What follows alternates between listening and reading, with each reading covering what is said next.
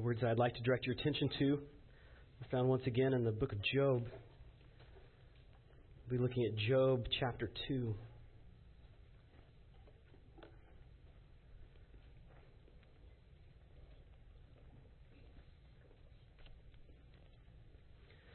Again, there was a day when the sons of God came to present themselves before Yahweh.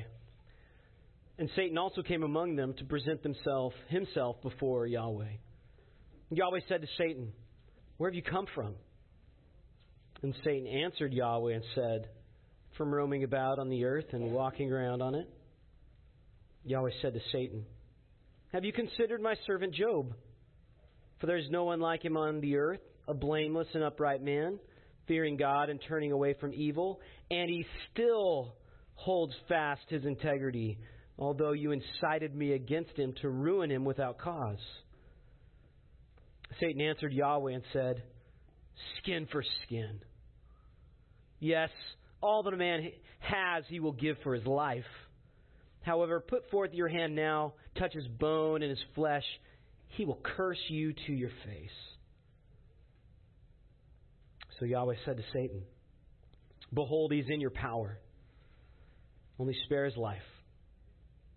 Then Satan went out from the presence of Yahweh and smote Job with sore boils from the sole of his foot to the crown of his head. And he took a potsherd to scrape himself while he was sitting among the ashes.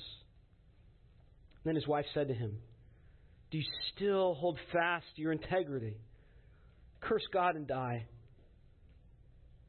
But he said to her, You speak as one of the foolish women speaks. Shall we indeed accept good from God and not accept adversity? In all this, Job did not sin with his lips. Now, when Job's three friends heard of this adversity that had come upon him, they came each from his own place Eliphaz the Temanite, Bildad the Shuhite, and Zophar the Naamathite. They made an appointment together to come to sympathize with him and to comfort him. When they lifted up their eyes at a distance and did not recognize him, they raised their voices and wept. And each of them tore his robe, and they threw dust over their heads toward the sky. Then they sat down on the ground with him for seven days and seven nights, with no one speaking a word to him for they saw that his pain was very great. Lord, we know that in engaging your word, especially Job, Lord, these are weighty things. Lord, the whole, the whole book testifies to the ignorance of man in regard to your sovereign plans and purposes. And so, Father, we even, we even come confessing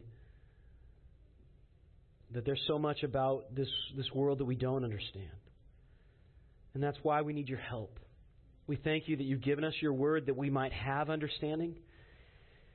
And so, Lord, we pray that you would give us understanding through your word. Lord, so that we would better know you and better be conformed to your likeness. We ask these things in Christ's name. Amen. Sorry, my voice is a little hoarse And this morning. in 1994, Marshall Shelley, who is the editor in chief of Leadership Journal, wrote an article in Christianity Today entitled Two Minutes to Eternity. And the article narrates how he and his wife went into an ultrasound where they were told their baby had trisomy 13, which is a chromosomal abnormality with no known cause, in which he described it in frank honesty this way quote, As far as I was concerned, this was a design flaw, and the designer was directly responsible. The physician told them, It's likely the fetus will spontaneously miscarry. If the child is born, it will not survive outside the womb. You need to decide if you want to continue to carry this pregnancy to term. And months later, on November 22nd, they gave birth to a baby boy. He wrote, The doctor cut the cord and gently placed him on Susan's chest. He was a healthy pink, and we saw his chest rise and fall, the breath of life. Thank you, God. And then almost immediately, he began to turn blue. We stroked his face and whispered words of welcome, of love, of farewell. And all too soon, the doctor said, He's gone. Do you have a name for the baby? One of the nurses asked.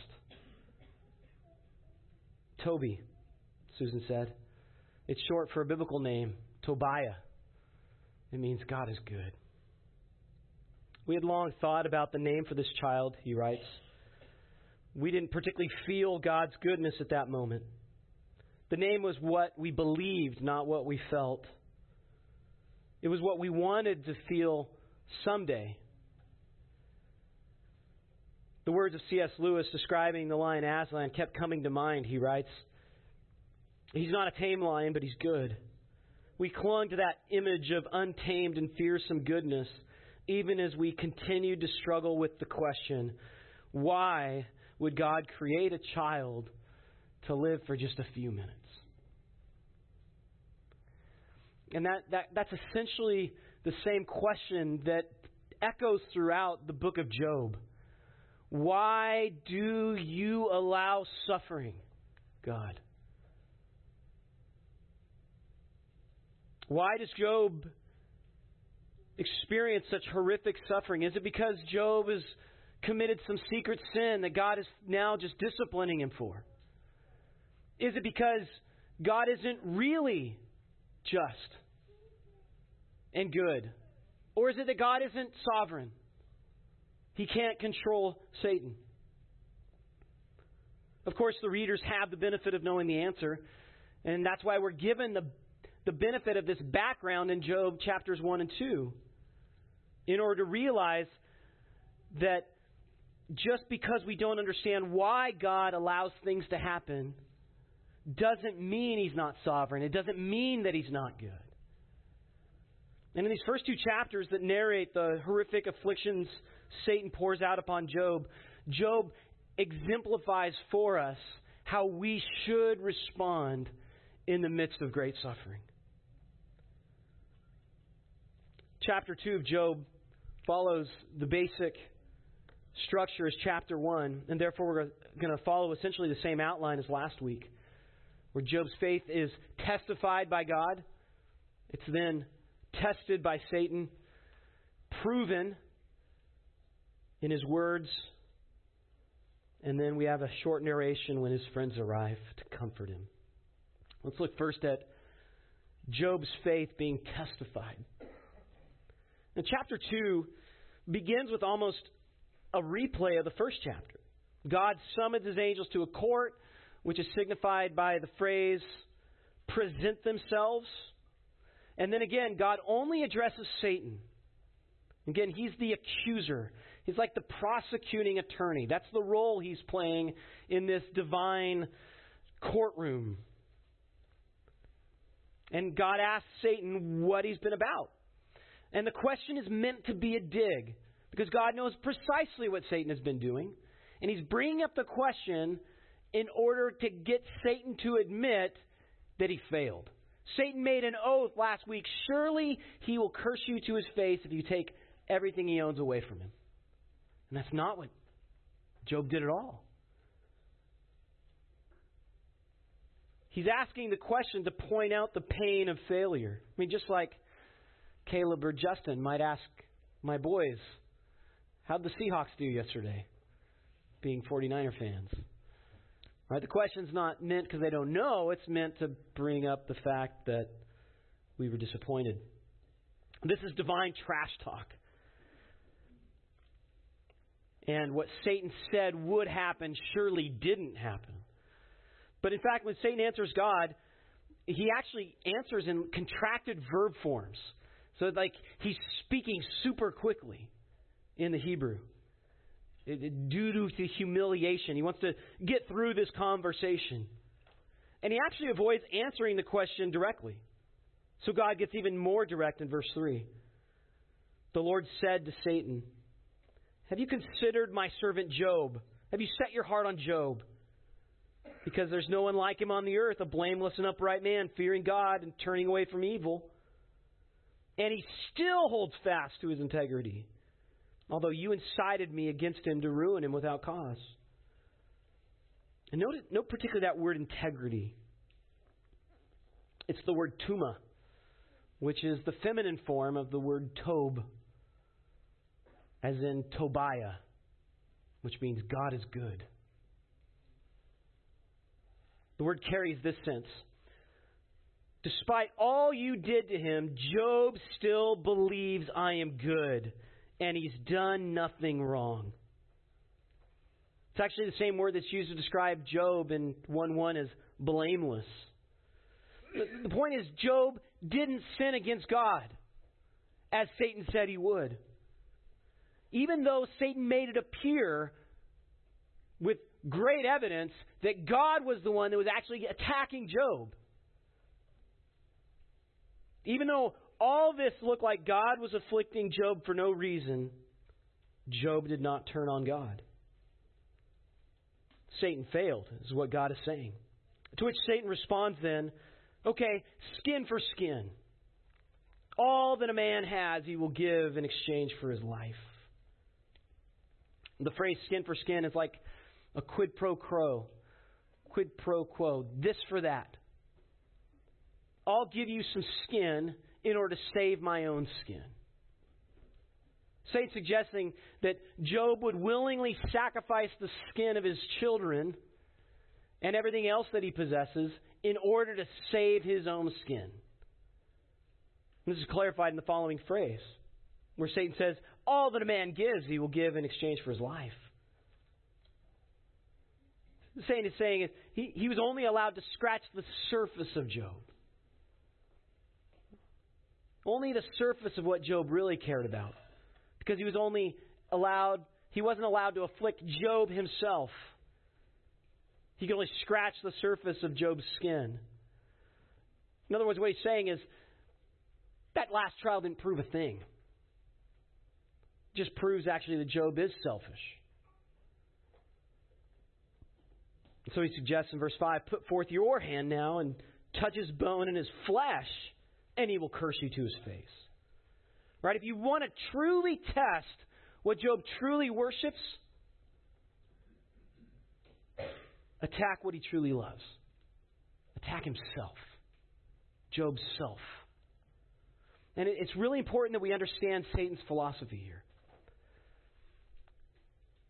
Satan believes, at heart, all men are just self worshippers. Therefore, worship is merely transactional a situation of you give me this, or I'll give you this, and you give me that. So a person goes to their fertility god, and they offer up a sacrifice. I will give you this sacrifice if you, God, give me a baby. I will pay for this indulgence, and God will grant me, my relatives, freedom from purgatory. I'll give this money to the church, and God will give me health, wealth, and prosperity. Satan says that's how the world system works. At heart, people only worship you, God, because of what you give them. At heart, what they really care about is themselves.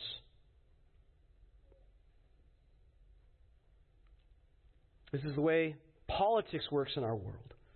You scratch my back, I will scratch yours. And this is how the world works. In direct contrast to how God works. And God, who doesn't need anything, not only loves his creatures, gave them life so that they might know him, but even when they rebelled against him, turned their back on him,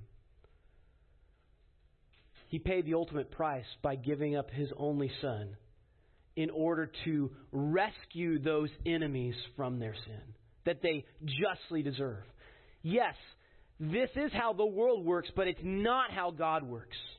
And those who truly worship God don't live for themselves any longer, but for Him who died on their behalf. They live for God.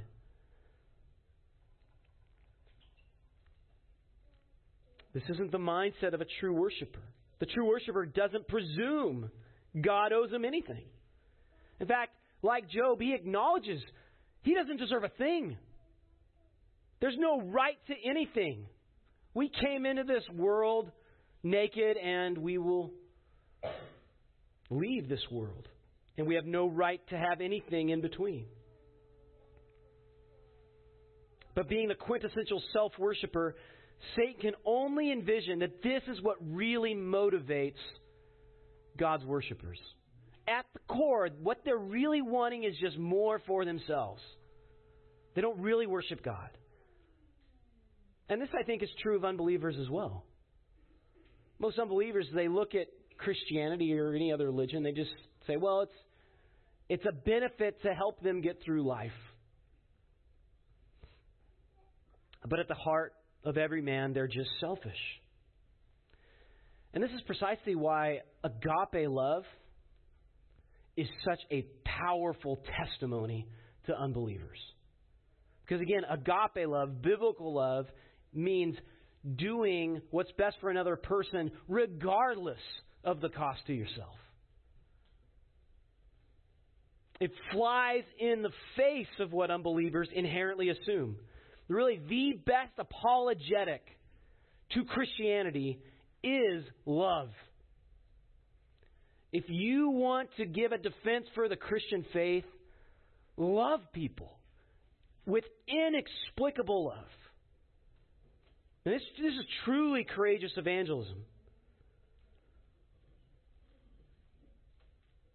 Richard Wurmbrand, the author of Tortured for Christ, wrote I've seen Christians in communist prisons with 50 pounds of chains on their feet, tortured with red hot iron pokers, in whose throats spoonfuls of salt had been forced, being kept afterward without water, starving, whipped, suffering from cold, and praying with fervor for the communists who would imprison them.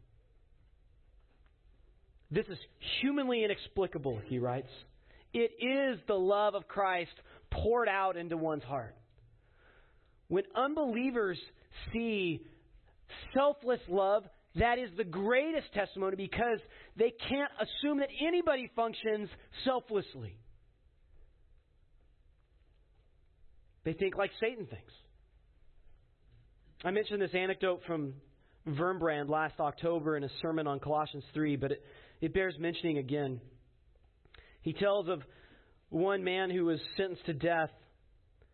He was allowed to see his wife before being executed, and he says his last words to his wife were, You must know that I die loving those who kill me. They don't know what they do. And my last request of you is to love them too. Don't have bitterness in your heart because they've killed your beloved one. We'll meet in heaven. He says these words impressed the officer of the secret police who had attended the discussion between the two. That officer later told me the story in prison where he had been sent for becoming a Christian.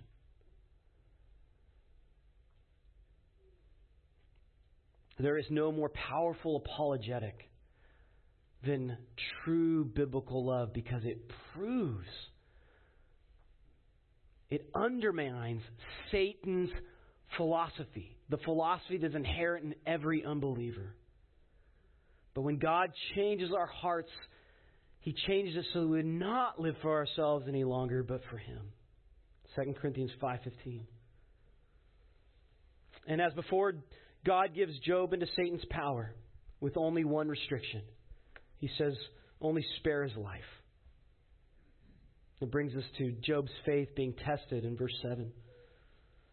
Satan went out from the presence of Yahweh and smote Job with sore boils from the sole of his foot to the crown of his head. And he took a potsherd to scrape himself while he was sitting among the ashes.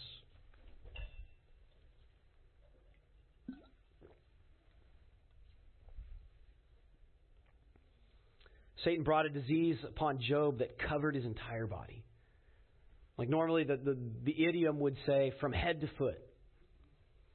But the writer goes out of his way to say from the, from the crown of his head to the sole of his foot. The point is, every part of Job was covered in painful boils. Satan is seeking to maximize pain. He's being merciless in contrast to God, who's defined by mercy. In the later chapters of this book, Job describes his affliction in these details. In 7 5, it says, The boils also bred worms. In 16.8, on account of his sores, it says his body was both swollen and emaciated. In 1917, it, it tells that the, the boils broke out within the body as well as without, and it made his breath even smell loathsome. 3030 says that it, it turned his skin black. His bones were filled with gnawing pains as if a fire burned in them. It's horrific. And you might be wondering, well, how long did it last? According to chapter 7, verse 3, it lasted for months. This wasn't just a few hours, it wasn't just a few days or weeks, it was for months. Excruciating pain. Now, notice what he used for medicine a broken piece of pottery, a piece of trash. And we know it's trash because in the ancient world, they used pottery for everything in the home. But once it breaks, what do you do to the pottery? You throw it away. This also tells us where Job's at. He's at the city dump. This is clarified by the, the next phrase. He's among the ashes. And this is where the, the city trash was collected and burnt. It's where the outcasts live, where the disease lived. And Job is Job's lost everything. And he accepts it from God. Very similar to Christ. But we need to recognize that Christ, unlike Job, took that pain and loss willingly. He chose to leave his Father's throne above. He chose to, to take on flesh. He chose to be a man of sorrows acquainted with grief, to be crucified on behalf of his enemies. Isaiah 53. He was despised and rejected by men, a man of sorrows acquainted with grief, and as one from whom men hide their faces. He was despised, and we have seen him not. Surely he has borne our griefs carried our sorrows, yet we esteemed him stricken, smitten by God, afflicted. In other words, he deserved what he had. He was struck by God, and he was struck by God. As it says, he was pierced for our transgressions, crushed for our iniquities. And upon him was the chastisement that brought us peace. It's by his wounds that we're healed.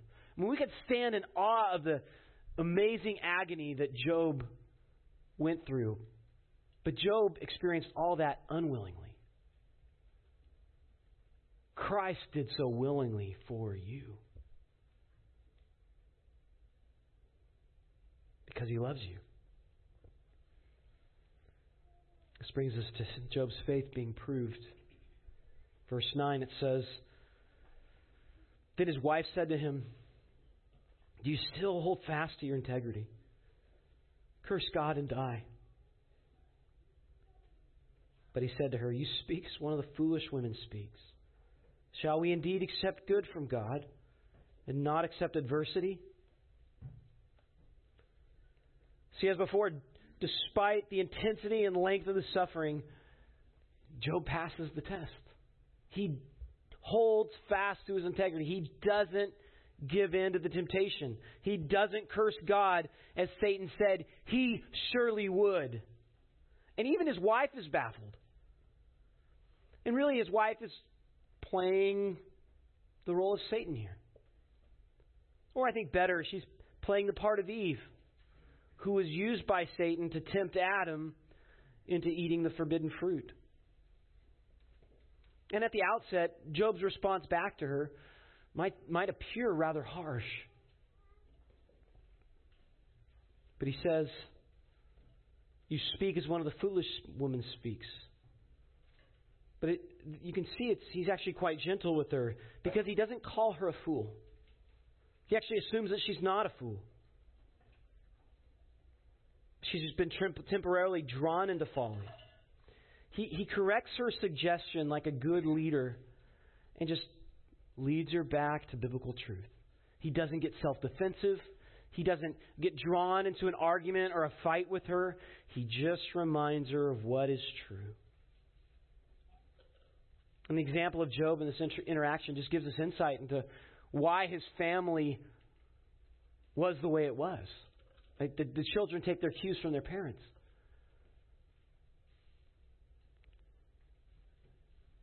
Job's correction of his wife proves his integrity. That he doesn't worship himself, but he worships God. Notice his words Shall we indeed accept good and not accept adversity? I mean, Job doesn't fit with Satan's philosophy of life. He recognizes that his integrity is not ultimately connected with his well being. Just because he's good doesn't mean that he deserves anything. It doesn't mean that he should be prevented from harm just because he loves God and keeps his commandments. He doesn't assume his blamelessness warrants anything from God. He assumes he doesn't deserve anything. And so if we have no problem accepting the blessings he's given with given to us, then we should be okay if he so chooses to bring us adversity as well. There's not an ounce of entitlement, not an ounce of presumption. And really, this is, this is the same mindset that should characterize all of us who are Christians. If you recall in our, our study of 1 Timothy, in fact, flip to 1 Timothy chapter 6. Paul, in his rebuke of the false teachers, or I'd say contrasting, he exhorts Timothy to not be like the false teachers. And he writes this in verse 6, 1 Timothy 6 6. Godliness actually is a means of gain when accompanied by contentment. For we brought nothing into the world. It almost sounds like he's citing Job here. We brought nothing into the world and we can't take anything out of the world. Paul's saying, don't be like the false teachers who see Christ as a means of gain. Don't pursue Christ because you want more things for yourself as a means of more esteem, at, to gain more material possessions, to be respected. Don't pursue Christ as a means of gain for stuff. But it's okay to pursue Christ as a means of gain if you're willing to give up everything for Him. Right? Remember what he says in Philippians chapter 3 I consider everything as loss for the all surpassing greatness of knowing Him. Right? He gave up everything because he wants the gain that comes from Christ's righteousness. He's not seeking materialistic gain. That's why he says, but with, if we have food and clothing, with these we should be content. The author of Hebrews also writes, keep your life free from the love of money and be content with what you have. For he said, I will never leave you nor forsake you. And the comment at the end of verse 10 in all this, Job did not sin with his lips, really it sets up the rest of the book. Despite all the affliction, all the temptation, Job remained steadfast in his faith. But it's through engaging with worldly wisdom that's what eventually gets him to overstate his case and to sin with his lips. And this begins with the arrival of his three friends in verse 11. Now, when Job's three friends heard of all this adversity that had come upon him, they came, each one from his own place Eliphaz the Temanite, Bildad the Shuhite, and Zophar the Naamathite. And they made an appointment together to come to sympathize with him and comfort him. The fact that each came from his own place tells us that news is spread. People have heard what happened to Job. And these men are concerned. And so they actually decide together to make an appointment to come together to minister to Job, to sympathize with him and to comfort him. The word sympathize literally means to shake the head. It's to, to give an outward expression of grief. And the, the second objective is to, to comfort him. It means to offer counsel, to provide strength for the soul. So their intent is to comfort him externally and also internally, to bring him peace, to help him come to grips with what's happened. But notice what it says in verse 12. It says, When they lifted up their eyes at a distance, they did not recognize him. Now, this is a very important word because it actually explains what's, what's going on in the rest of the chapter and really in the rest of the book. It, it doesn't mean that they didn't know it was Job because look at how they respond. They, when they see him, they raised their voices and wept. Each of them tore his robe. They threw dust on their heads, tore the sky. They do this because they see that it is Job. The, the word conveys more than just visual recognition. It, it carries this additional idea of acknowledgement, acceptance. The, the, words used uh, other places in Genesis when, a, when an item is brought to a person and they say, Is this yours? The person says, Oh, yeah, that's mine. They, they recognize it, they accept it, they acknowledge it. Or you could think of it, the term like uh, the United States government now recognizes that Jerusalem is the capital of Israel. Right? It doesn't mean that, oh, now we can find it on the map. It means we're accepting it for what it is. We're giving it a, a recognition of so, sorts. And the point here is that they aren't really paying attention to Job, but themselves. Just think where's Job? He's sitting in the city dump, silent among the ashes. And they come in carrying on, throwing all sorts of dirt in the air and ripping their clothes, crying out with loud voices, extravagant wailing. And all these are expressions of grief. And they're, they're in total disconnect with Job. Even after all their carrying, is, carrying on is over, notice what it says. They sat down on the ground with him for seven days and seven nights with no one speaking a word to him. It doesn't mean they didn't say anything, they just didn't talk to him. They didn't know what to say. When they, when they finally realized the horrific tragedies that, is, that have faced this man, they were dumbfounded. And they weren't going to talk until Job first talks. They didn't know what to say. They don't recognize Job and that they don't see him rightly, nor do they therefore respond rightly to his suffering. See, again, their strategy was essentially this. When they saw him, they would do what was typical in those cultures to sympathize, to mourn. And so they put a big show of mourning to demonstrate their sympathy. And they thought that then this would open up a door for them to find out what really happened. They could then use their collective wisdom together to find out why did all this stuff happen to Job. And then they can save the day and go home comforted, having solved the problem, the dilemma.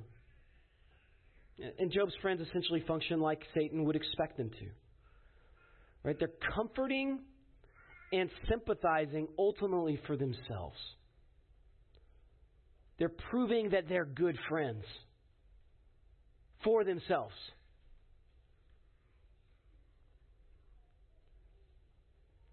And this is clarified as their words turn to daggers against Job as they accuse him of, of all sorts of falsehood. But they're not, they're not out there out of love. They're out there to, to, to figure out the problem. They're out there for themselves. They want to, to demonstrate to Job, yeah, we really care about you. So we're going to do what we need to do to show how sympathetic we are. But they don't have enough love to just see him and meet him where he's at and truly care about him. And again, it's proven because the moment Job speaks, they're ready to lay into him because they know what's really going on. They're not trying to help him.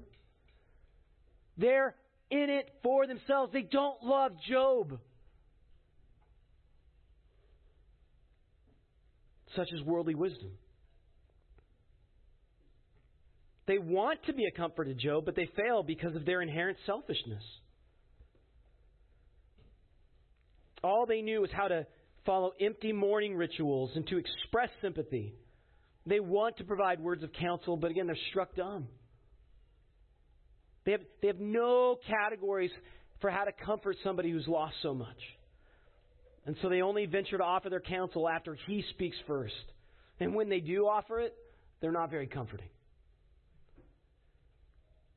And we too can be tempted into their folly, folly when we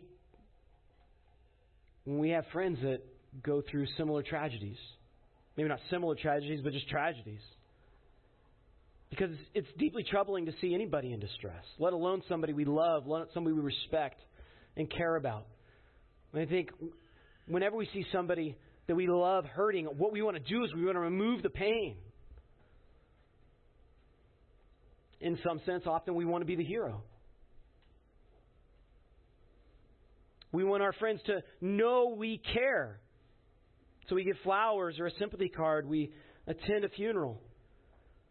But often we're, we're just, those are just what culture would expect to happen. Not necessarily demonstrations of sincere love. Not that it's bad to do those things.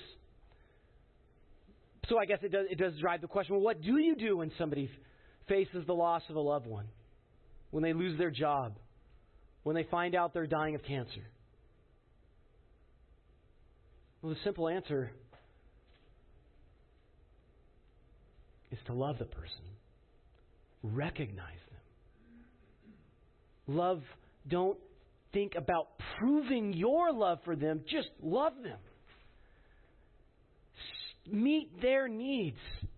Ask yourself, what does this person need? Come to them where they're at. If they're silent, be silent. If they're crying, weep with those who weep. If, if, if they're asking for counsel, offer counsel. Just really love them. Don't focus on proving your love to them because it's not about you. If you really want to care for a person, focus on the other person. That's biblical love. And I think this goes beyond caring for those in the midst of grief. Right? Loving loving others means caring for others. So, like in, in teaching, it's not if we love somebody, we're not just seeking to impart our understanding. We're not just we're seeking to help that person learn something they don't know. The goal is not to prove what we know. It's not about us. It's about helping the other person, which means you got to kind of know where to meet them at. Where they where where is the need? When offering counsel, seek to understand a situation before diving in with to prove how wise you are, how much Bible verses you are, you know. The point isn't to prove yourself. The point is to love the person. And when practicing, practicing hospitality, just focus on the people how to, how to comfort them, how to provide a warm place to be, rather than trying to prove how good a cook you are, how nice your decorations are. Focus on them not about proving yourself. Sincere biblical love is the antidote to all of Satan's poisons death, decay, division, disease. You want to know how to help somebody in the midst of tragedy? Just love them. Biblically love them. And you don't need to wait for a tragedy to start loving people like this. You can start today. And so when the tragedy does strike, they'll know this person really loves me. They're not just trying to prove something because they've always loved me. I close with 1 John chapter 4. The apostle writes this Beloved, let us love one another. For love is from God, and whoever loves has been born of God and knows God. Anyone who does not love does not know God, because God is love. In this, the love of God was made manifest among us, that God sent his only Son into the world so that we might live through him. In this is love, not that we have loved God, but that he loved us and sent his Son to be the propitiation for our sins. Beloved, if God so loved us, we also ought to love one another. No one has ever seen God. But if we love one another, God abides in us, and his love is perfected in us. Father, we do confess that we are prone to selfishness, even after being born again. But Lord, we want to, we want to die to ourselves and to seek to love one another even as you have loved us. That we would prove the reality of your spirit within us. That we really have been transformed. And that evidence is seen in not thinking of ourselves. God, cause us to be a loving church, full of loving individuals, so that we would be a good testimony a, a testimony argued against to the surrounding world. We ask these things in Christ's name. Amen.